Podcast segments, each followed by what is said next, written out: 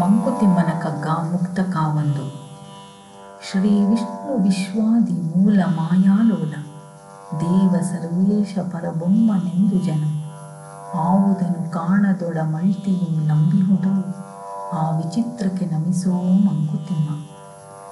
ಜನರು ಯಾವುದನ್ನು ಶ್ರೀ ವಿಷ್ಣು ವಿಶ್ವದ ಆದಿಮೂಲ ತನ್ನ ಮಾಯೆಯಿಂದ ಜಗತ್ತನ್ನು ಆಡಿಸುತ್ತಾ, ಅದರಲ್ಲೇ ತನ್ಮಯನಾಗಿ ಮಾಯಾಲೋಲನಾದವನು.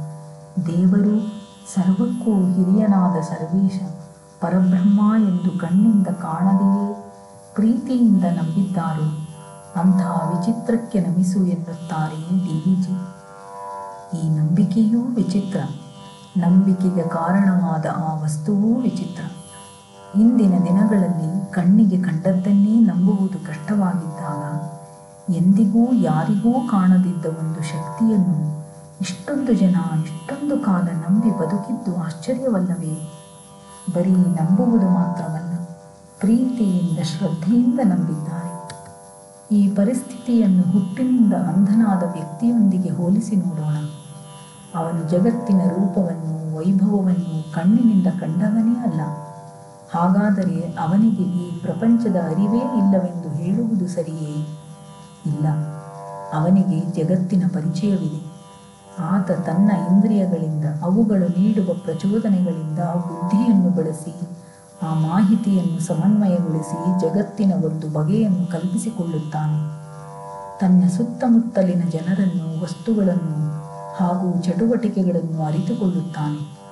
ದೃಷ್ಟಿ ಕಣ್ಣಿನೊಳಗಿಲ್ಲ, ಅದು ಇರುವುದು ಮನದಲ್ಲಿ, ಹೃದಯದಲ್ಲಿ ಎನ್ನುತ್ತಾನೆ. ಇದನ್ನೇ ಸೂಚ್ಯವಾಗಿ ಕೃಷ್ಣ ಅರ್ಜುನನಿಗೆ ಹೇಳುತ್ತಾನೆ. ನೀನು ನಿನ್ನ ಚರ್ಮ ಚಕ್ಷುಗಳಿಂದ ನನ್ನ ವಿರಾಟ್ ರೂಪವನ್ನು ನೋಡಲಾರಿ. ಅದಕ್ಕೆ ನಿನಗೆ ಜ್ಞಾನದ ಕಣ್ಣನ್ನು ಕೊಡುತ್ತೇನೆ.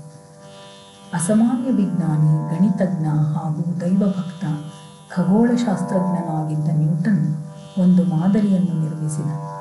ಅದು ಸೂರ್ಯನ ಸುತ್ತ ಗ್ರಹಗಳು ಸುತ್ತುವ ಮಾದರಿ.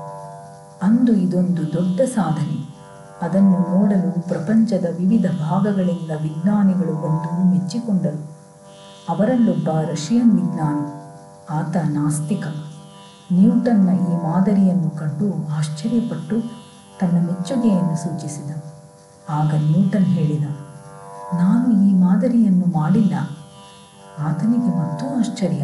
ಅರೆ, ನೀನೇ ಮಾಡಿದ್ದೆಂದು ಎಲ್ಲರೂ ಹೇಳುತ್ತಾರೆ? ಅಲ್ಲಿ ಫಲಕವನ್ನು ಹಾಕಿದ್ದಾರೆ? ಎಂದ. ಆಗ ನ್ಯೂಟನ್ ಹೇಳಿದ, ಇಲ್ಲಪ್ಪ, ನಾನು ಅದನ್ನು ಮಾಡಲಿಲ್ಲ.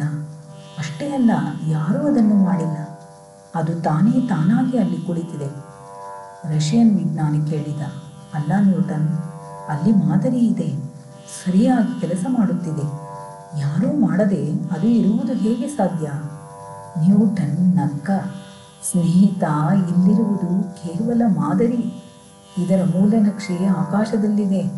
ಮಾದರಿಯನ್ನು ಮಾಡಲು ಯಾರಾದರೂ ಇರಲೇಬೇಕು ಎನ್ನುವುದಾದರೆ ಈ ಮೂಲನಕ್ಷೆಯನ್ನು ರಚಿಸಿದ ಒಂದು ಶಕ್ತಿ ಇರಲೇಬೇಕಲ್ಲವೇ?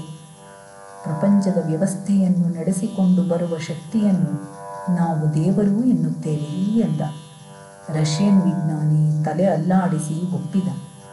ಯಾವ ಶಕ್ತಿ ಕಣ್ಣಿಗೆ ಕಾಣದೇ ಇದ್ದರೂ ಅದು ಇದೆ ಎಂಬ ನಂಬಿಕೆಯಲ್ಲಿ, ಭದ್ರತೆಯಲ್ಲಿ, ಶಾಂತಿಯಲ್ಲಿ, ಅರಿವಿನಲ್ಲಿ ಜನರು ಬದುಕು ನಡೆಸುತ್ತಿದ್ದಾರೋ?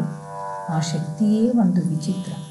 ಅದಕ್ಕೆ ನಮಿಸಿ ಗೌರವಿಸು ಎನ್ನುತ್ತಾರೆ ಡಿ